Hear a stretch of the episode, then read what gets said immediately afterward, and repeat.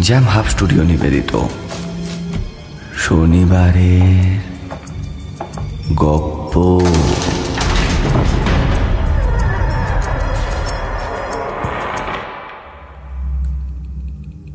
প্রতি শনিবার রহস্য রোমাঞ্চে ভরপুর গল্প দিয়ে সাজানো আমাদের শনিবারের গপ্প শুনতে।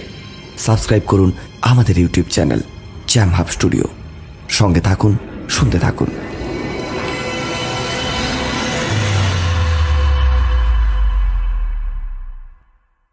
জ্যাম হাব স্টুডিও নিবেদিত শনিবারের গপ্প এই সেগমেন্টে আজ আপনাদের জন্য আশিস চক্রবর্তীর লেখা গর্ডন সাহেবের কুঠি। নির্দেশনা ও গল্প পাঠে আমি ইন্দ্র। চরিত্রবিন্যাসে আরফান আলী খান। আবহ সংগীত ও স্পেশাল এফেক্টে কৃষ্ণেন্দু।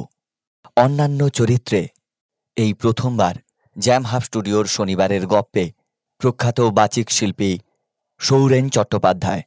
এছাড়াও আরফান আলী খান, কৃষ্ণেন্দু পাত্র, শুভ্রজিৎ চক্রবর্তী, অশ্রু ভট্টাচার্য ও পলাশ বাড়ি। গল্পটি মন দিয়ে শুনতে থাকুন। গল্পের মাঝে একটি বিশেষ প্রতিযোগিতার ঘোষণা রয়েছে, যার বিবরণ ডেসক্রিপশানে দেওয়া। শুরু হচ্ছে আজকের গপ্প, গর্ডন সাহেবের কুঠি।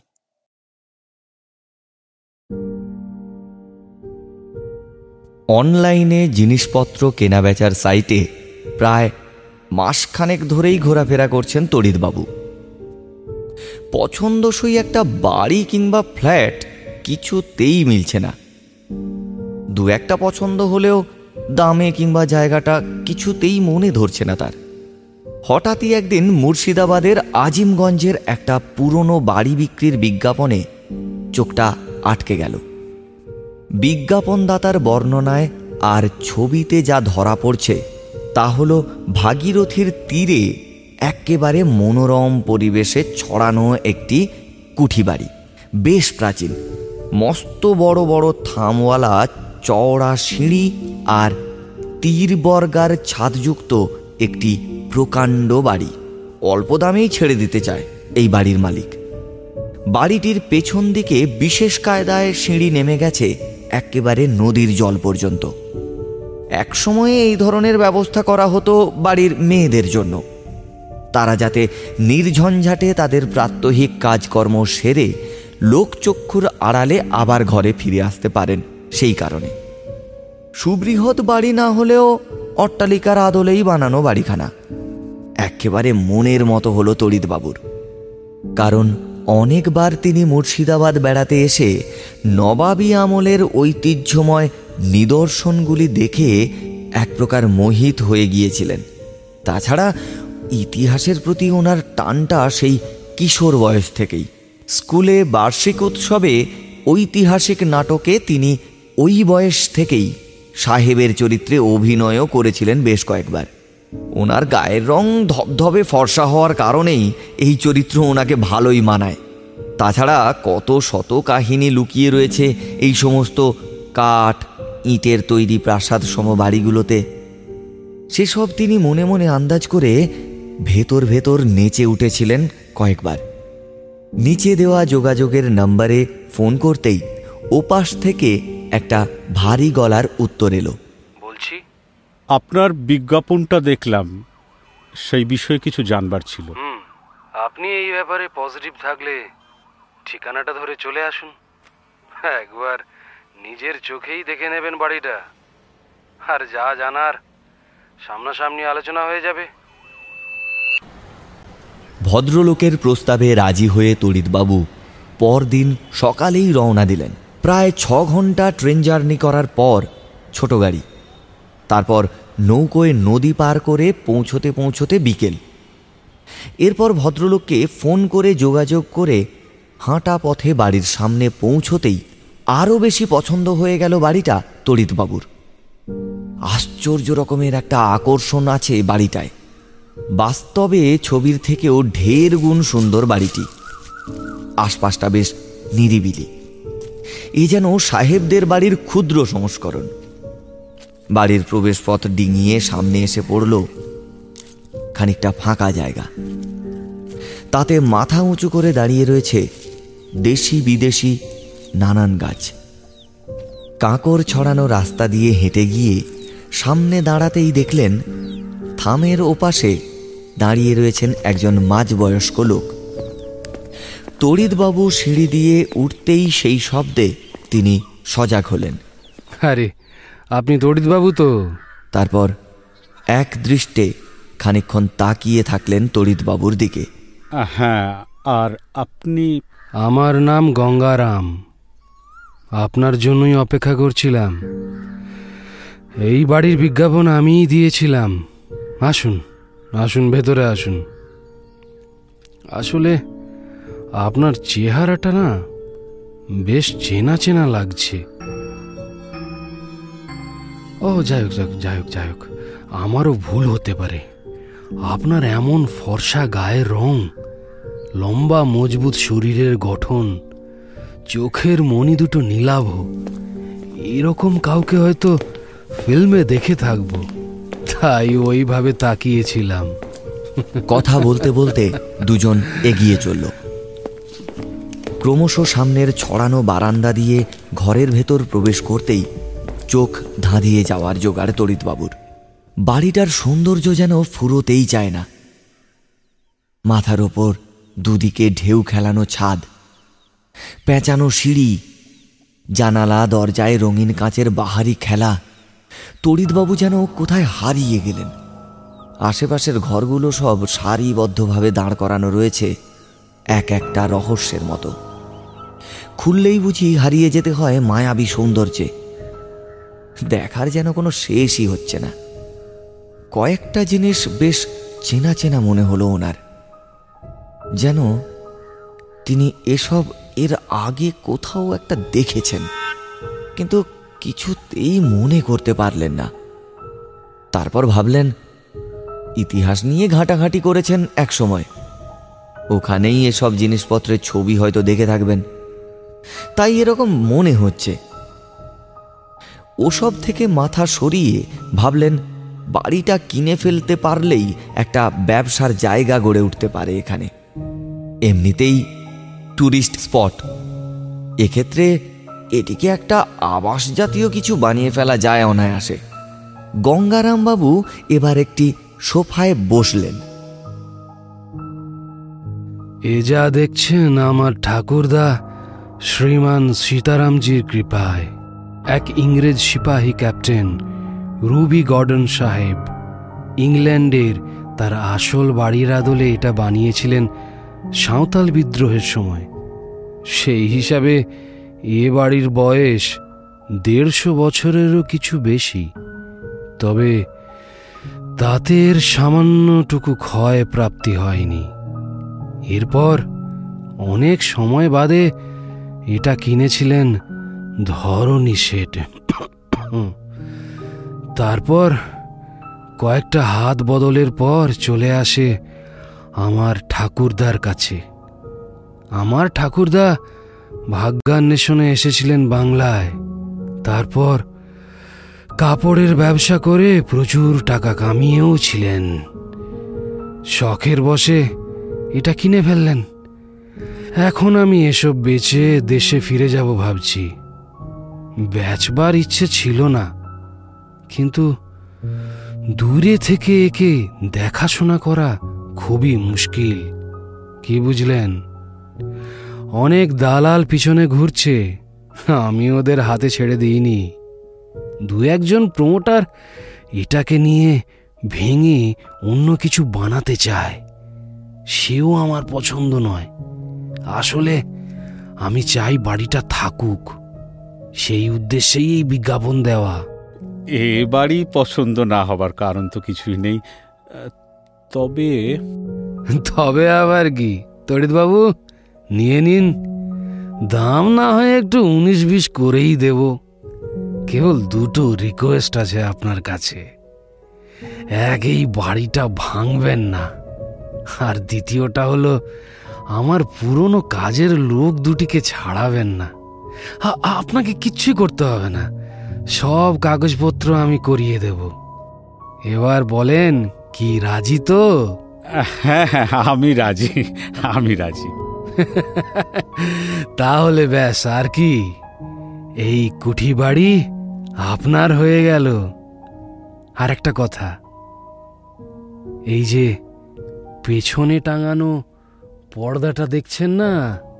এই বলে গঙ্গারামজি এবার সোফার পেছনের দিকে মাথাটা ঘোরালেন।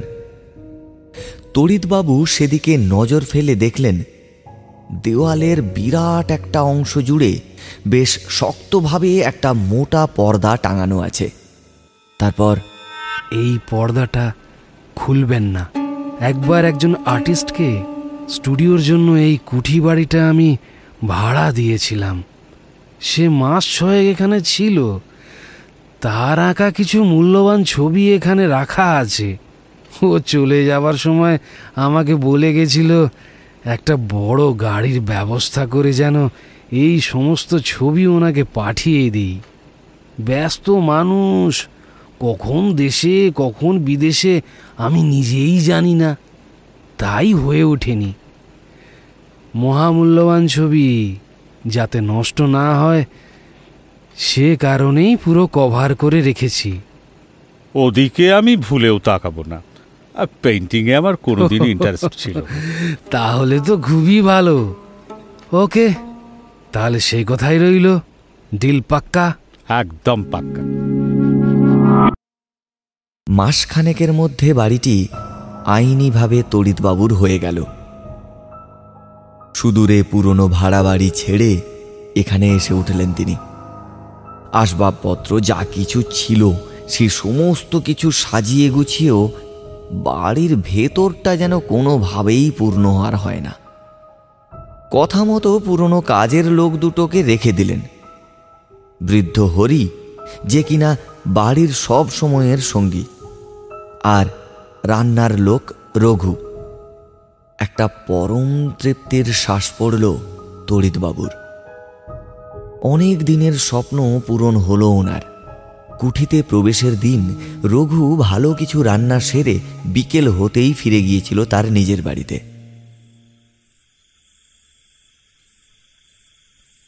সন্ধে নামলে হরির আর টিকিটিও থাকে না ঘরের কোথাও। ঘরের এক কোণে নেশার ঘোরে পড়ে থাকে সে।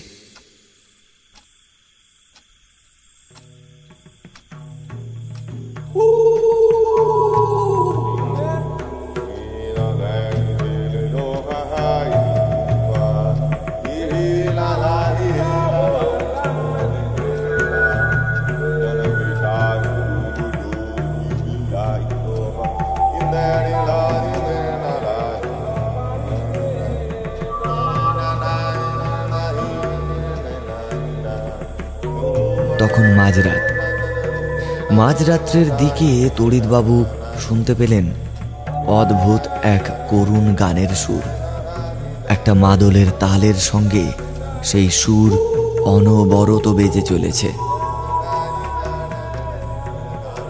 গানের সুরটা যেমন করুণ, তেমনি মাথার ভেতর যেন নেশা ধরাবার মতো ঝিমঝিম করে তার কাজ করে চলেছে। জানালার ফাঁক দিয়ে রাস্তার আলো লম্বা দণ্ডের মতো ঘরের ভেতর প্রবেশ করছে। তড়িৎবাবু উঠে গিয়ে সেই জানালার ফাঁক দিয়ে বাইরে চেয়ে একবার দেখলেন। না, কেউ কোথাও নেই। টর্চের আলো ফেলে সব দিকের জানালা দরজার ফাঁক দিয়ে উঁকি দিয়ে চেয়েও কিছুই দেখতে পেলেন না। অগত্যা তিনি ঘরে ফিরে এলেন। যখন ঘরে ফিরে এলেন তখন ওনার ভুলটা ভাঙল। সমবেত সেই হালকা মাদলের মাতাল করা সুর আর তার সাথে সেই গান বাইরে নয়, বাড়ির মধ্যেই কোথাও যেন বাজছে। আচ্ছা কোনো রেকর্ড যন্ত্রে বাজছে কি? এ তো খালি গলার কণ্ঠ। হুট করে উঠে হরির ঘরে গিয়ে একবার উঁকি দিয়ে দেখে এলেন। না সে তো ঘুমে বিভোর। ঘরের দেওয়ালে ঠক্কর খেতে খেতে সেই গানটা ক্রমশই ঘুরে চলেছে।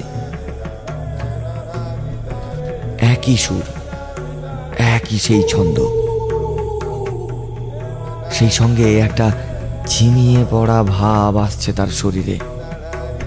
নিজের ঘরে বসেই একবার তিনি চিৎকার করে উঠলেন। কে? কে গান গাইছো? বন্ধ করো এক্ষুনি।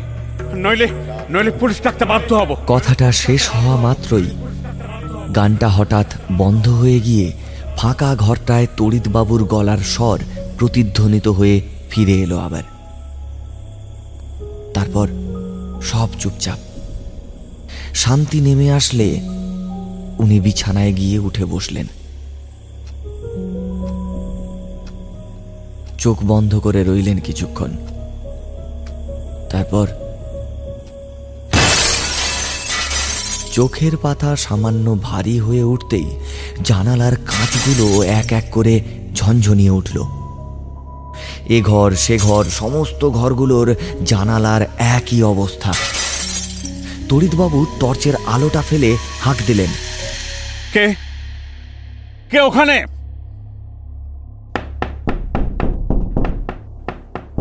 এবার দরজাগুলোতে হাত দিয়ে পেটানোর শব্দ। তারপর ছাদের ওপর দিয়ে কারা যেন ভারী ভারী পা ফেলে দাপিয়ে বেড়াচ্ছে। তারপর সব ঠান্ডা। বাকি রাতটুকু একটা তন্দ্রার মতো এলেও গভীর ঘুম আর এলো না।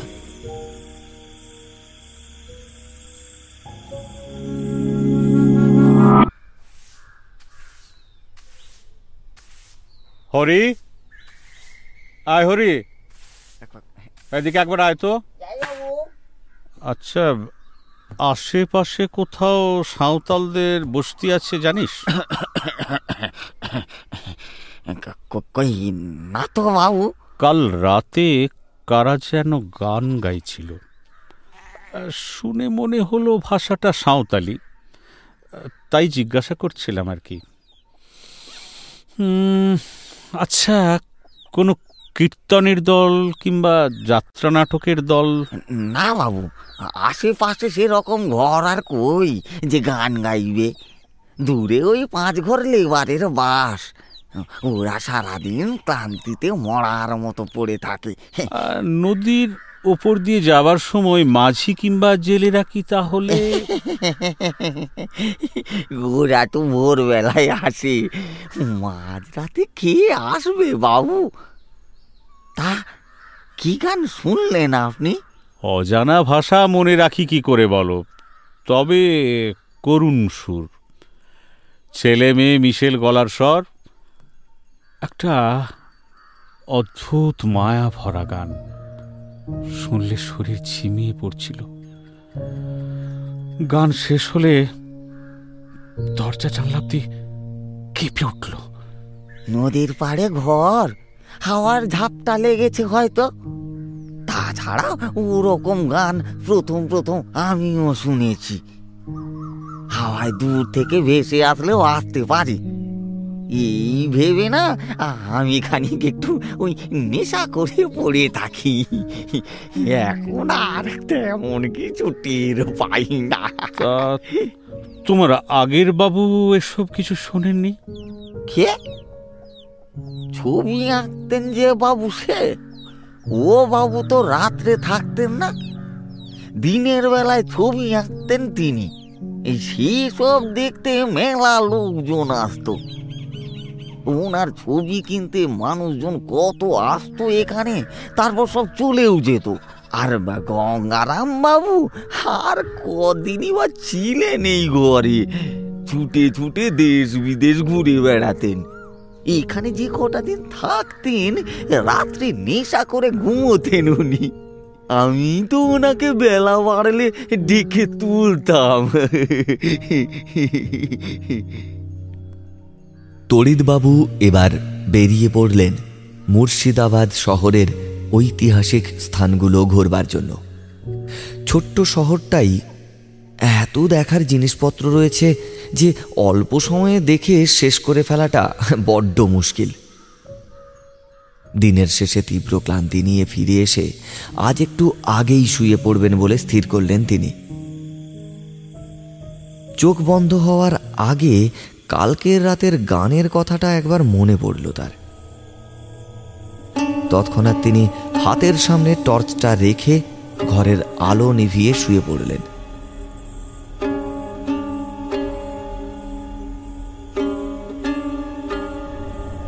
রাত তখন দুটো। হঠাৎ তীব্র শ্বাসকষ্টে চোখটা খুলে গেল। চোখ খুলে দেখলেন, বিছানার ওপর বসে কারা যেন তাকে জোর করে তার গলায় দড়ি পরিয়ে দিচ্ছে। মুখগুলো সব আবছা আলোয় অস্পষ্ট। কম্পমান হাতে টর্চটা কোনো রকমে নিয়ে জ্বালতেই সবকিছু উধাও।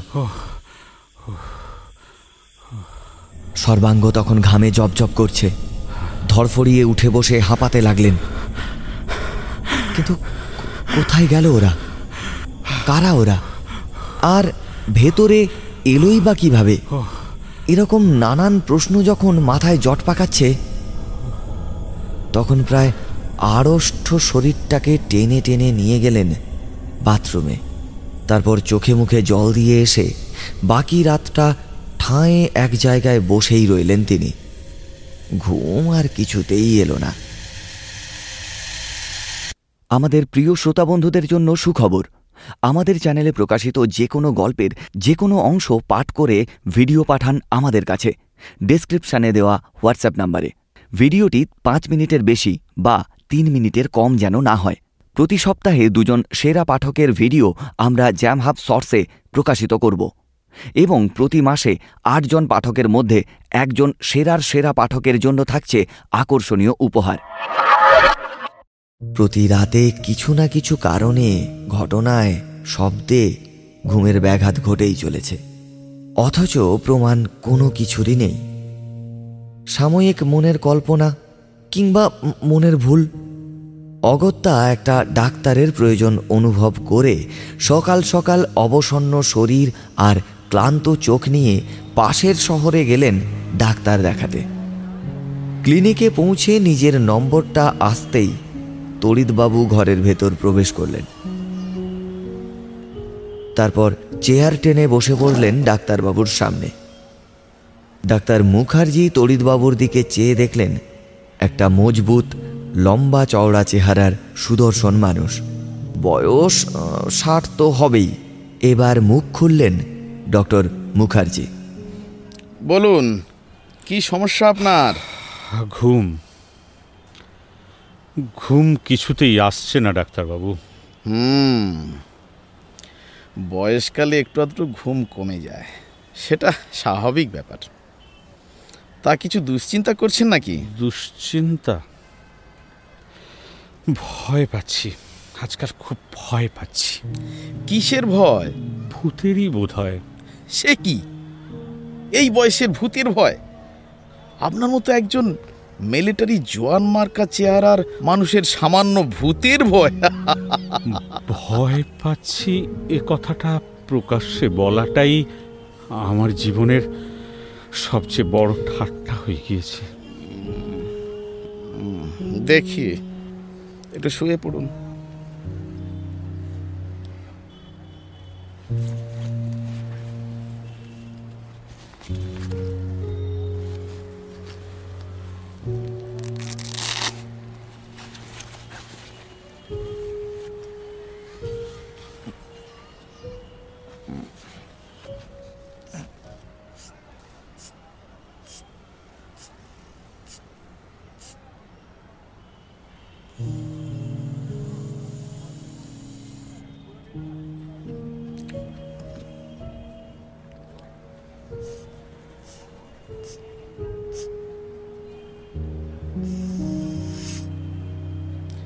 প্রেশার তো হাই।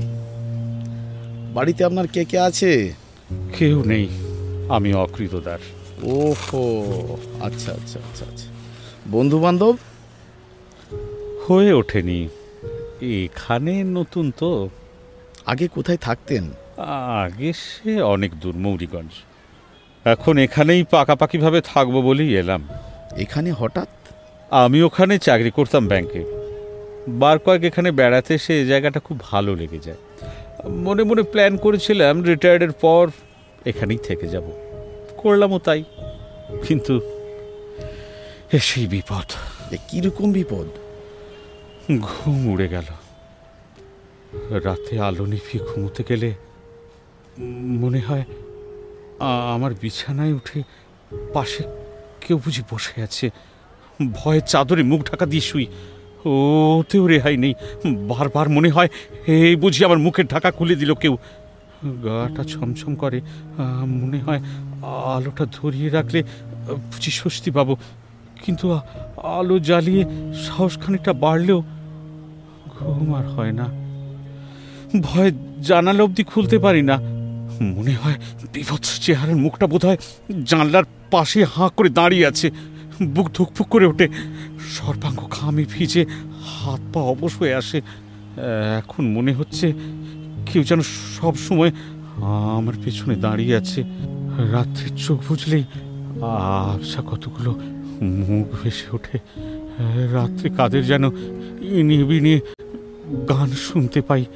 এক মুহূর্তে চোখের পাতা এক করতে পারি না ডাক্তারবাবু। এক মুহূর্ত চোখের পাতা এক করতে পারি না। সবটাই আপনার মনের কল্পনা। তা ভূতের গল্পের বই পড়া কিংবা সিনেমা দেখার অভ্যাস আছে? কিংবা কারও মুখে এই ধরনের কাহিনী শুনেছেন কি? না। সেরকম তো কিছু ঘটেনি। দেখুন এই মনের কল্পনাকে লাগাম আপনাকেই দিতে হবে। নইলে বিপদ বাড়বে।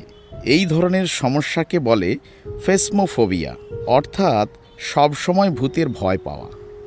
এর থেকে ইনসমনিয়া বা স্ক্রিজোফেনিয়া হয়ে যেতে পারে। কোনো একটা দুশ্চিন্তা থেকে এগুলোর উৎপত্তি হচ্ছে। হয়তো আপনি আসল কারণটাকে এখনও মনে করতে পারছেন না। যাই হোক, আপনার সুবিধার জন্য বলে রাখি, ভূত আছে কি নেই সেই তর্কে আমি যাব না। কিন্তু শুধু ভাবুন, ভূত সবসময় খারাপ হয় না, ভালোও হয়। যেমন ধরুন ওই গুপি গায়েন বাগাবায়েন সিনেমার ভূত। এই, আপনাকে একটা ট্যাবলেট লিখে দিচ্ছি। রাতে ঘুমানোর আগে খেয়ে ঘুমোবেন। আজে বাজে চিন্তা ছাড়ুন। আপনার নামটা কি লিখব? আগে তড়িৎ কুমার ব্রহ্মচারী।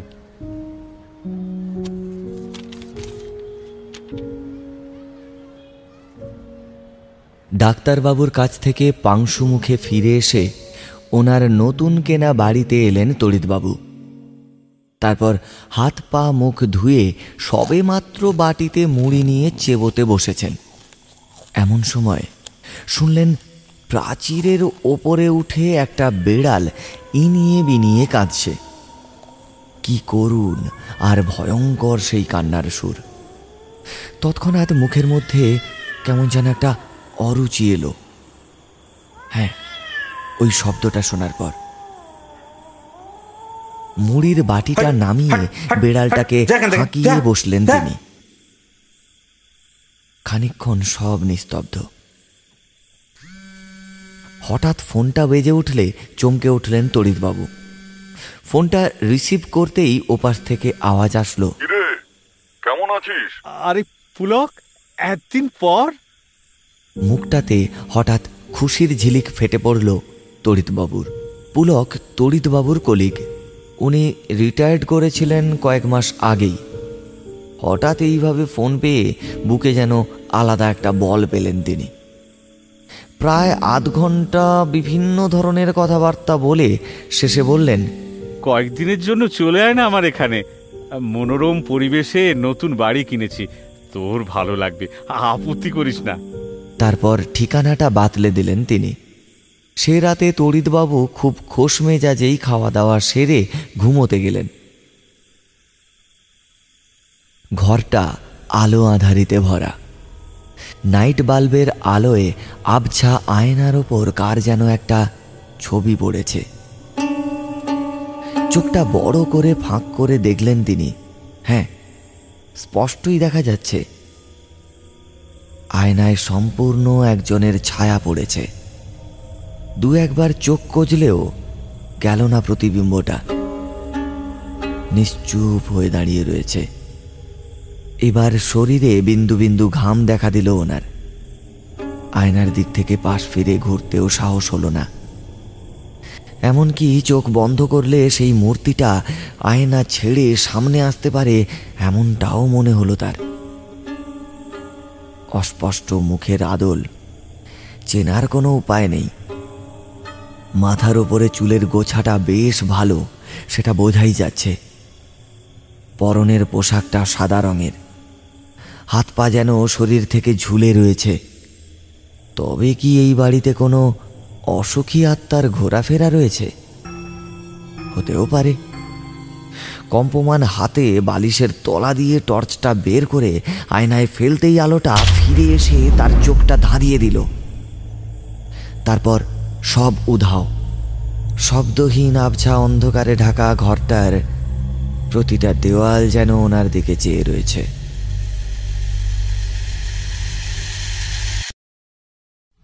কে? কে? কে? তখন প্রায় ভোর। ভোর রাতের দিকে সর্বাঙ্গে শীতল হাতের স্পর্শে ঘুমটা ভেঙে যায় তড়িৎবাবুর। চমকে উঠে বিছানায় বসে পড়লেন তিনি। না, আশেপাশে কেউ তো নেই। অনেক দিন পর খানিকটা ঘুম এসেছিল। ওষুধে ফল মিলেছে, কিন্তু বরফের মতো হাতে কে ছুঁয়েছিল ওনাকে। এই ঘটনা যেন তার মাথায় গেঁথে বসল। তারপর ঘুম আর এলো না।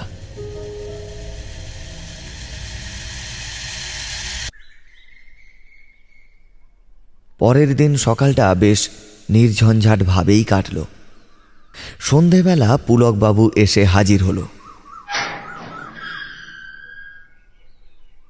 আপনি শুনছেন শনিবারের গপ্প। জ্যাম হাব স্টুডিওর শনিবারের গপ্পর আরও কিছু ভালো গল্প শুনতে ডেসক্রিপশনে দেওয়া প্লেলিস্ট লিঙ্কে ক্লিক করুন। আর শুনতে থাকুন শনিবারের গপ্প। গল্প শোনার সাথে সাথে আপনার মূল্যবান মতামত জানাতে কিন্তু ভুলবেন না। কমেন্ট করুন আমাদের কমেন্ট সেকশানে আর অবশ্যই লাইক শেয়ার করে আমাদের সাথে থাকুন।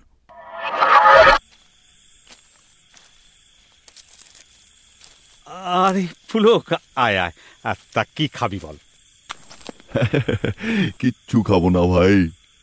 রাস্তায় এটা সেটা খেয়ে পেটের ভেতরটা না কেমন যেন গজ গজ গজ গজ করছে। দুজনে গল্প করেই কাটিয়ে দেবো আজকে রাতটা হ্যাঁ? কেমন? আর যা কিছু খাওয়ার আছে না সব তুই একাই খাস। তড়িৎবাবুর আনন্দ যেন আর ধরে না। পুলকবাবু ঘরে ঢুকে এদিক সেদিক ঘুরে ঘরটা দেখলেন ভালো করে। পর্দা ঢাকা দেওয়ালের অংশটা দেখে তিনি বললেন এই এখানে কি আছে ভাই? ঢেকে রেখেছিস কেন? ও আমার জিনিস নয় অপরের সম্পত্তি। সময় মতো এসে নিয়ে যাবে। হুম। ধুলোবালি থেকে রক্ষার জন্য আচ্ছা, পর্দার আচ্ছা। ব্যবস্থা। একবার খুলে দেখা যায় নাকি? না ভাই কে- কেলেঙ্কারি হবে? বাড়ির মালিক খুব জোর দিয়েই না করেছেন। ওকে ওকে ওকে ওকে ওকে ওকে। সিঁড়ির কাছে গিয়ে দাঁড়িয়ে পুলকবাবু বললেন আরে তড়িৎ সিঁড়িতে সব কার পায়ের ছাপ? একবার এদিকে আসবি? তড়িৎবাবুর বুকটা ছ্যাঁত করে উঠল। ভয়ে ভয়ে এগিয়ে গিয়ে দেখলেন সত্যিই তো এ তো সরু পায়ের বাঁকানো মেয়েলি গোছের পায়ের ছাপ। ভেজা পায়ে সিঁড়ি বেয়ে ছাদে উঠে গেছে যেন কেউ। চুপ করে দাঁড়িয়ে থাকতে দেখে পুলকবাবু বললেন হুম কাজের মেয়ে রেখেছিস নাকি হ্যাঁ? কই না তো। উম, তাহলে কার পায়ের ছাপ? তুই তুই ভূতে বিশ্বাস করিস? হুম? এখনও সাক্ষাৎ হয়নি কিন্তু আহ, কেন বলতো? তোর বাড়িতে ভূত বাবাজি বাসা বেঁধেছে নাকি হ্যাঁ? আর সেরকমটাই মনে হচ্ছে। যাকে শেষ বয়সে ভগবান না হোক ভূত তো দেখে যেতে পারব। আরে এটাই বা কম কিসের? বিষয়টা একটা সস্তা মস্করা মনে করে তড়িৎবাবুর পাশের ঘরে ঘুমিয়ে পড়লেন পুলকবাবু ঘুম কিছুতেই আসলো না ওনার। মনে মনে ভাবলেন, নতুন জায়গা, অনেক সময় ঘুম আসতে চায় না। চোখ খুলেই তাই পড়ে রইলেন।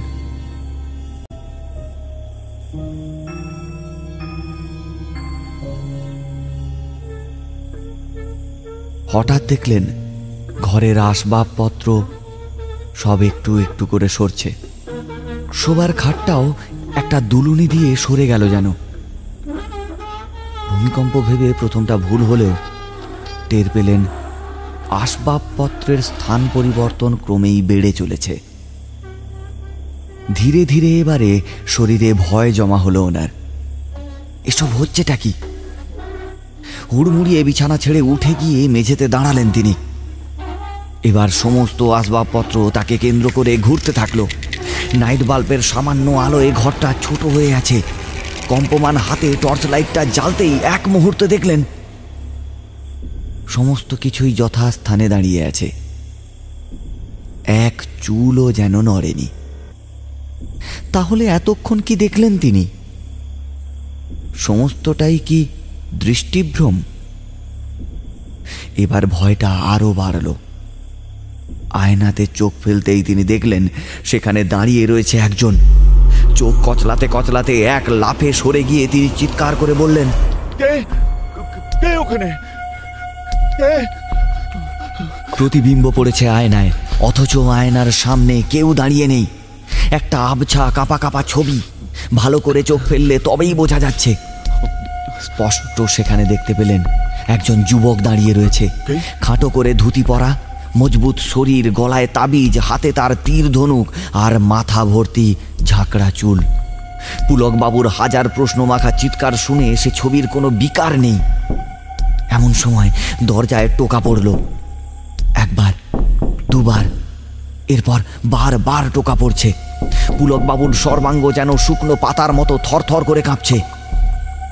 তিনি শুকিয়ে আসা গলায় ঢোক গিলে চলেছেন বারবার। চোখ যেন তার কোঠর থেকে বেরিয়ে ঝুলে পড়তে চাইছে। একটা চাপা গলার আওয়াজ শুনতে পেলেন এবার। সেদিকে কান পাততেই সামান্য বুকে বল ফিরে পেলেন তিনি। তড়িৎবাবু ডাকছেন। হ্যাঁ তড়িৎবাবুই তো দরজা খোলার জন্য বারবার তার পেছন থেকে আওয়াজ দিয়ে চলেছেন।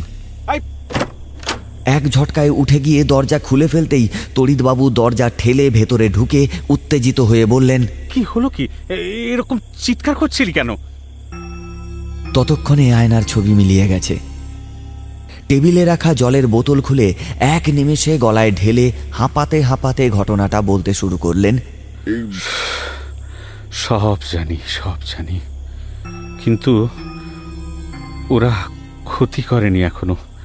শুধু ঘুমোতে দেয় না এই যা। এ, কি করি বলতো? পুলকবাবু সর্বাঙ্গের ঘাম মুছে বললেন তুই এক কাজ কর এই বাড়ি মালিককে একবার ফোন করে জিজ্ঞেস করতো এই এসব কি? আর কেনই বা হচ্ছে এসব হ্যাঁ? জেনে শুনে কেন তোকে এই ভুতুড়ে বাংলোটা গোছালো? পারলে এই কুঠি তুই বেচে দে বুঝলি? আরে প্রাণে মারা পড়বি ভাই। সকালবেলা গঙ্গারাম সমস্ত ব্যাপারটা ফোনে শুনে বললেন ভূতের উপদ্রব? কি বলছেন কি? আমি নিজে সেখানে রাত কাটিয়ে কিচ্ছুটি টের পাইনি।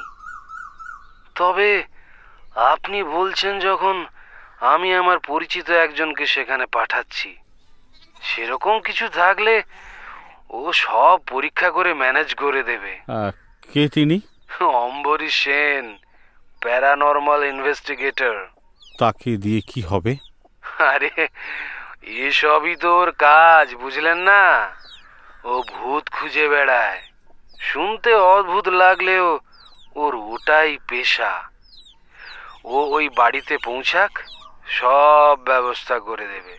ঘাবড়াবেন না। আচ্ছা। এর পরেও আপনার যদি অস্বস্তি না কাটে তাহলে আমি আপনাকে টাকা ফেরত দিয়ে বাড়ি নিয়েই নেব না হলে। আচ্ছা। ওকে? ঠিক আছে। ঠিক আছে।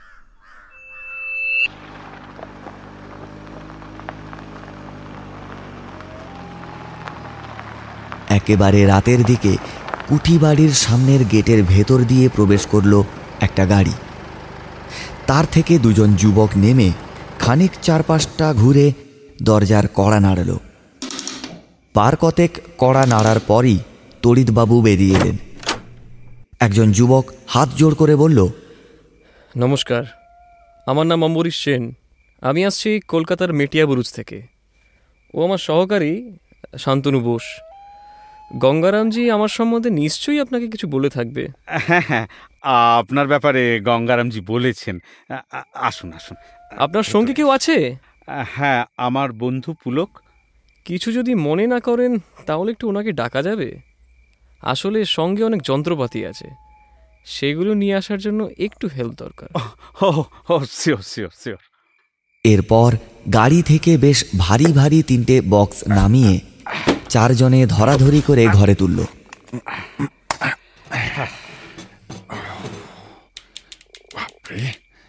কি ভার।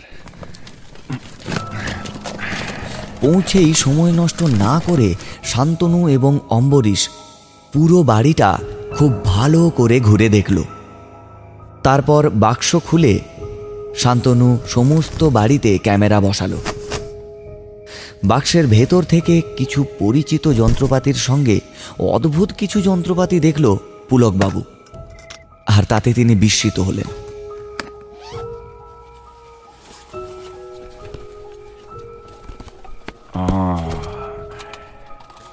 এসব তো চিনতে পারছি। কিন্তু এগুলো কি? আসলে কি জানেন শুধুমাত্র সিক্স সেন্সের উপর নির্ভর করে এই ভূত সন্ধানের কাজ হয় না। এই জন্য প্রয়োজন হয়ে পড়ে কিছু আধুনিক যন্ত্রপাতির। আমি আমেরিকাতে আমার টিমের সাথে হাতে কলমে প্যারানর্মাল ইনভেস্টিগেটর হিসেবে কাজ শিখবার সময় এই সমস্ত যন্ত্রপাতির সাথে আমার পরিচিতি হয়। ও আচ্ছা আচ্ছা আচ্ছা। দাঁড়ান এগুলো সম্বন্ধে আপনাকে কিছু প্রাথমিক ধারণা দিয়ে রাখি।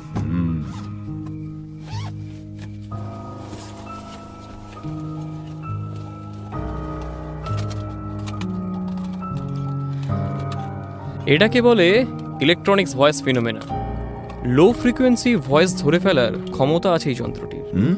পরে সেই সাউন্ডকে কম্পিউটারের মাধ্যমে অনেক গুণ বাড়িয়ে আচ্ছা। শোনা সম্ভব। তাই নাকি? এটাকে বলে এক্সটার্নাল থার্মোমিটার যেখানে ভূতের উপস্থিতি হয় সেখানকার তাপমাত্রার হঠাৎই পরিবর্তন ঘটে। সেটিকে ক্যাচ করতে পারে এই যন্ত্রটি। আর আমি যদি কোনো আত্মাকে কল করতে চাই তাহলে দরকার এই লেজার গ্রিড নামক যন্ত্রটি ও আচ্ছা। এর থেকে নির্গত আলোর পিন পয়েন্ট দেয়ালে ফেলে সেই আত্মার উপস্থিতি বোঝা সম্ভব। আর এটা হচ্ছে মোশন সেন্সর। এর পাশ দিয়ে কিছু চলাফেরা করলে সেটির গতিবিধি এতে ঠিক ধরা পড়ে। এইটি হচ্ছে ইকোবক্স যার রেডিও ফ্রিকোয়েন্সির মাধ্যমে কোনো স্পিরিটের সাথে কথা বলা সম্ভব। এবং সর্বশেষ যন্ত্রটি আপনাকে দেখায়।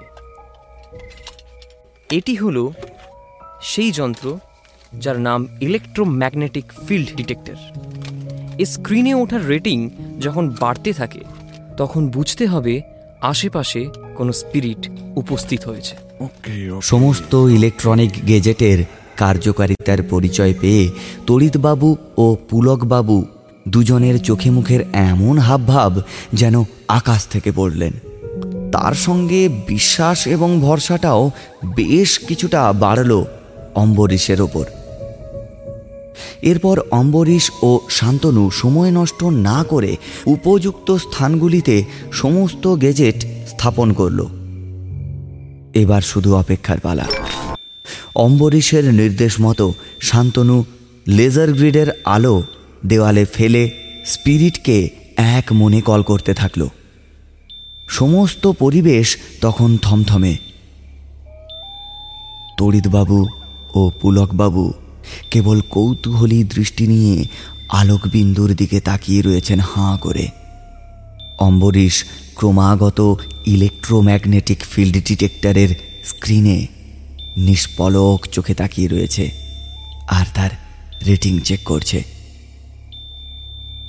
এই মুহূর্তে রেটিংয়ের স্থানে সংখ্যাটা উঠেছে শূন্য। পাশে থাকা সবুজ আলোর ফুটকিটা জোনাকির মতো মিটমিট করছে। কয়েক ঘণ্টা অতিক্রান্ত হলো। কোনো কিছুর ইশারা ধরা পড়ল না।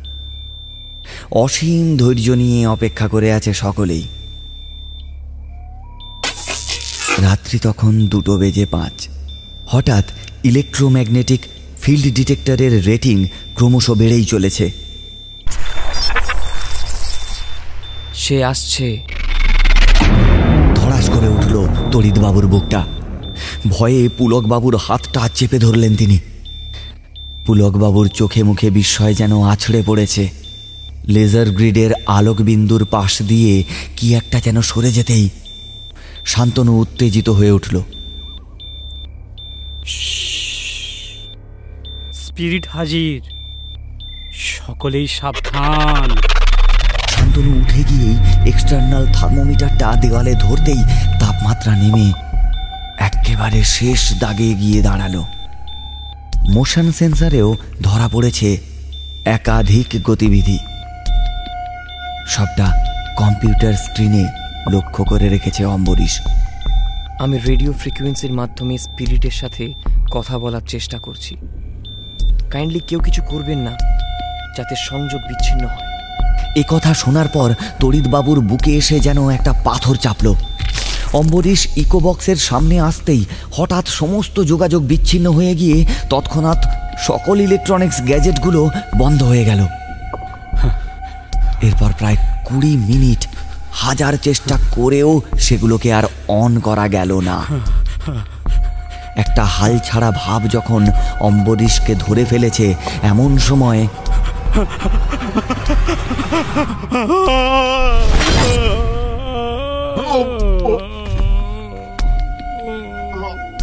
তড়িৎবাবু ভয়ানক একটা আর্তনাদ করে জ্ঞান শূন্য হয়ে উপুড়ভাবে পড়ে গেলেন। আর পুলকবাবু ও খানিকটা ছিটকে এসে মেঝেতে পড়লেন। অম্বরীশ শান্তনু আচমকা চিৎকার শুনে ওদিকটায় চোখ ফেলতেই দেখল সারিবদ্ধভাবে কয়েকজন সেখানে দাঁড়িয়ে রয়েছে।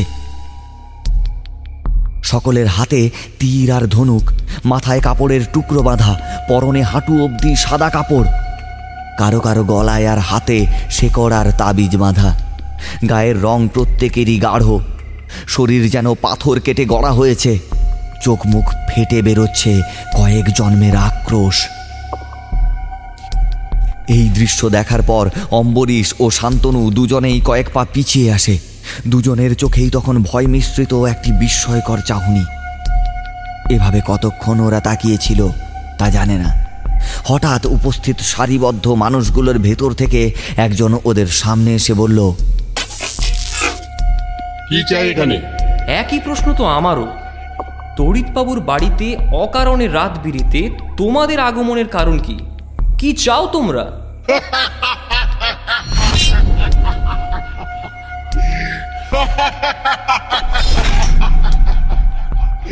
তড়িৎ বাবুর বাড়ি। কে বাবু এটা তো ক্যাপ্টেন রুবি গার্ডেন সাহেবের কুঠি বাড়ি। সে না হয় তোমার কথা সঠিক। কোনো এককালে হয়তো গর্ডন সাহেব ছিলেন এই বাড়ির মালিক? কিন্তু এখন অন্য কেউ। এবার বলো এখানে আসার কারণ কি? কিছু হিসেব বাকি থেকে গেছে তাই শোধ নিতে আসি কিন্তু কি রকম হিসেব? আপনার তাতে কোনো লাভ নেই। ভালোই ভালোই এই কুঠি বাড়ি ছেড়ে চলে যান।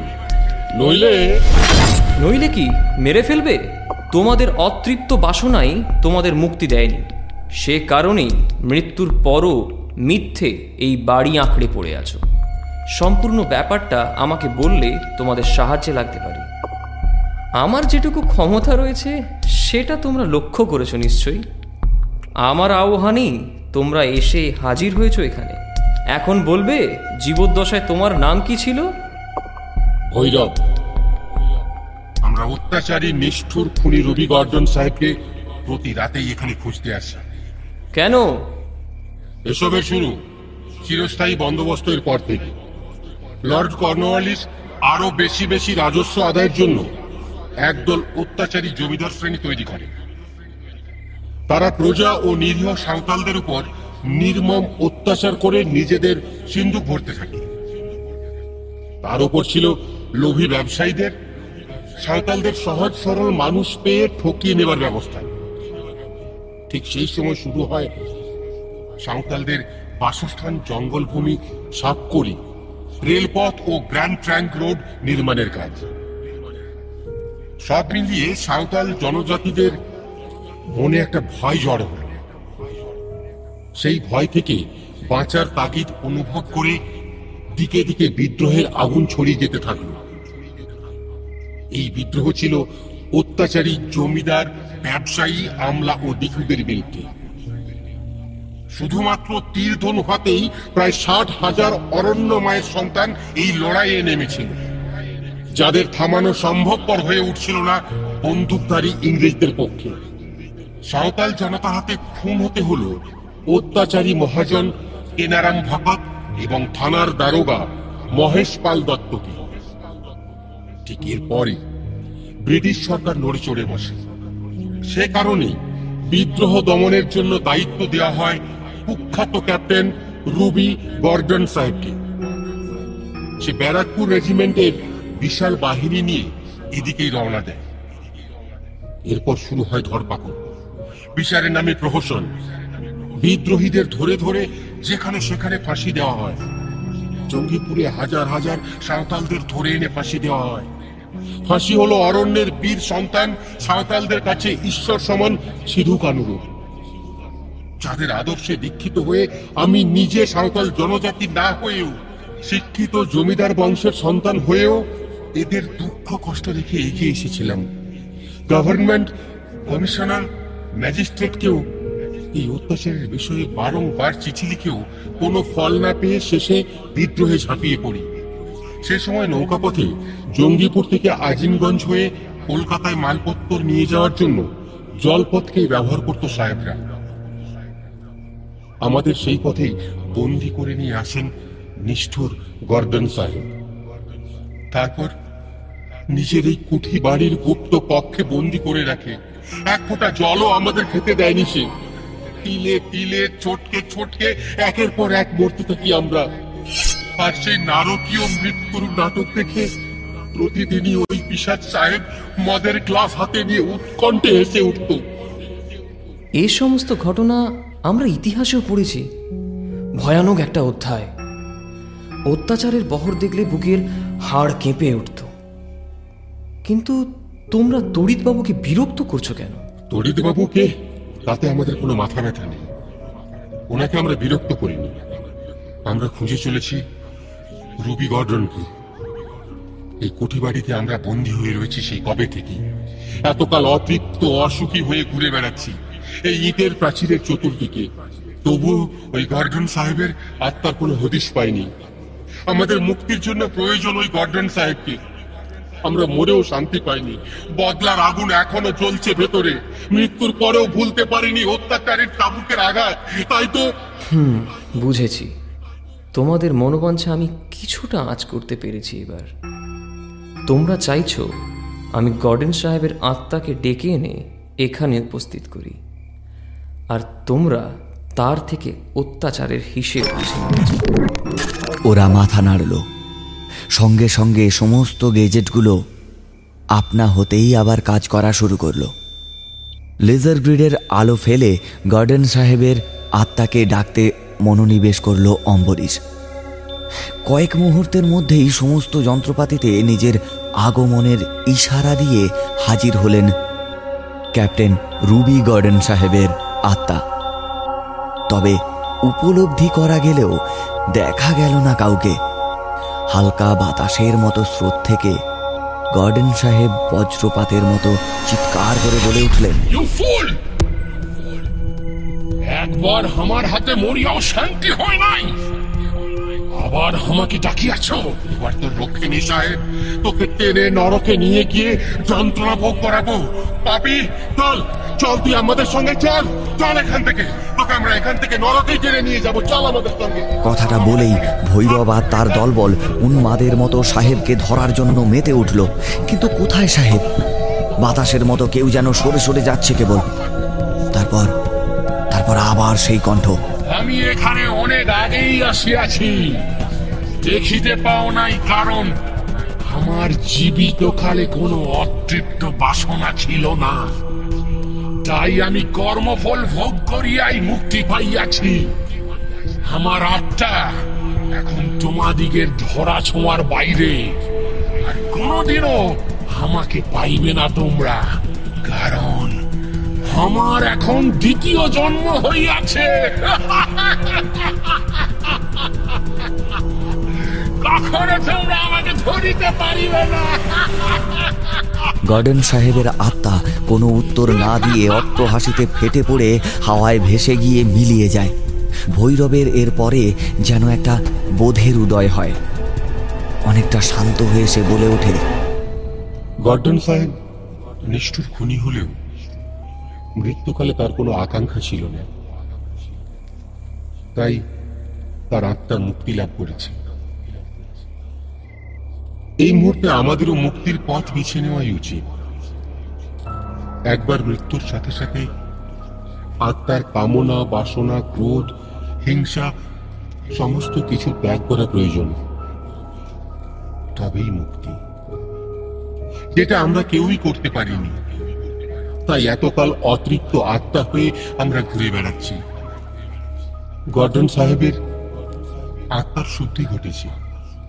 তার পূর্বজন্মের কৃতকার্যের ফল ভোগ করে তিনি এখন নিশ্চয়ই কোনো নির্ভেজাল, সাধারণ একটা মানুষ। এমনভাবে সবকিছু ত্যাগ করেছেন যে তার এই জন্মে সেসবের কোনো প্রভাবই পড়েনি। ভুলটা আমাদেরই। প্রাণ ত্যাগের সঙ্গে সঙ্গে মানুষের কর্ম শেষ হয়ে যায়। এই সত্য আমাদের স্বীকার করে নেওয়া উচিত ছিল। এবারে অম্বরীশ বাবুর দিকে চেয়ে ভৈরব বলল আমাদের অস্থি এ ঘরের নিচে গুপ্ত কক্ষে রয়েছে। সেই অস্থি গঙ্গা পেলে হয়তো আমরা মুক্তি পেতে পারি। তারপর সকলে বাতাসে মিলিয়ে গেল। তড়িৎবাবুর জ্ঞান সঙ্গে সঙ্গে ফিরে এলো। এতক্ষণ এখানে কি ঘটল বোঝার আগেই অম্বরীশ বলল চলুন সকলে মিলে ওদের মুক্তি দিই। একে অপরের সহযোগিতায় মেঝেতে বিছানো কার্পেট সরাতেই অম্বরীশ দেখতে পেল গুপ্ত দরজা। সেই পথে নামতেই নিচে মিলল প্রায় খান দশেক নরকঙ্কাল ধরাধরি করে সেগুলো ওপরে তুলে নদীর জলে ডুবিয়ে ফিরে এসে ঘরে ঢুকতেই তড়িৎবাবুর ফোনটা বেজে উঠল। রিসিভ করতেই ওপাশ থেকে গঙ্গারামজির গলা। কি তড়িৎ বাবু ভূত গেল? এই মাত্র অস্থি বিসর্জন দিলাম। অম্বরীশ বাবু কামাল করে দিয়েছেন কামাল করে দিয়েছেন। আপনাকে তো আগেই বলেছিলাম এসব মামুলি ব্যাপার। এবার বলি অন্য আরেক কথা। আপনাকে সস্তায় বাড়িটা দিয়েছিলাম কেন জানেন? কেন কেন দিয়েছিলেন? এর উত্তর পেতে হলে তো দেওয়ালে টাঙানো পর্দাটা একবার আপনাকে সরাতে হবেই। যান, একবার গিয়ে পর্দাটা সরিয়ে দেখুন। তাহলেই সব কিছু আপনার চোখের সামনে পরিষ্কার হয়ে যাবে। কথাটা শেষ করে গঙ্গারামজি ফোনটা কেটে দিলেন। তৎক্ষণাৎ এক ছুটে ঘরে ঢুকে পর্দাটা সরাতেই অবাক হয়ে গেল প্রত্যেকেই। একটা অয়েল পেন্টিং টাঙানো রয়েছে সেখানে। ছবিতে সাহেবী সৈনিকের পোশাকে ক্রুর মুখ ভঙ্গি করে দাঁড়িয়ে আছেন।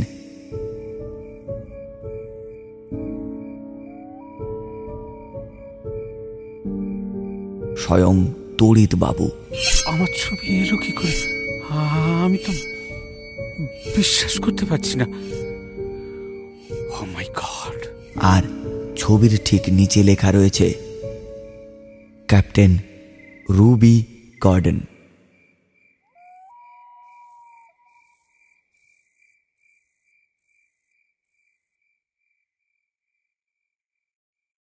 এতক্ষণ শুনলেন আশিস চক্রবর্তীর লেখা গর্ডন সাহেবের কুঠি। গল্পকার আশিস চক্রবর্তীর কাছে আমরা চিরকৃতজ্ঞ আমাদের পাশে থাকার জন্য। আমাদের শ্রোতা বন্ধুদের মধ্যে প্রায় পঞ্চাশ শতাংশেরও বেশি বন্ধুরা এখনও পর্যন্ত আমাদের চ্যানেলটি সাবস্ক্রাইব করেননি। কিন্তু তারা আমাদের গল্প শুনছেন নিয়মিতভাবে। তাদের কাছে আবেদন, আমাদের সাপোর্ট করতে এবং আরও ভালো ভালো গল্প আপনাদের জন্য প্রস্তুত করতে, আমাদের উৎসাহিত করতে চ্যানেলটি সাবস্ক্রাইব করে রাখুন।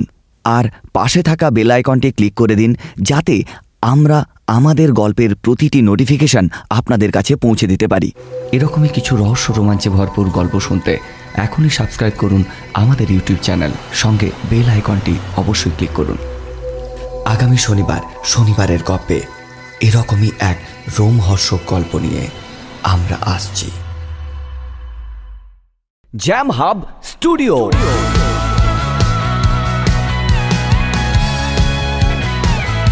স্বপ্ন যেখানে সত্যি হয়।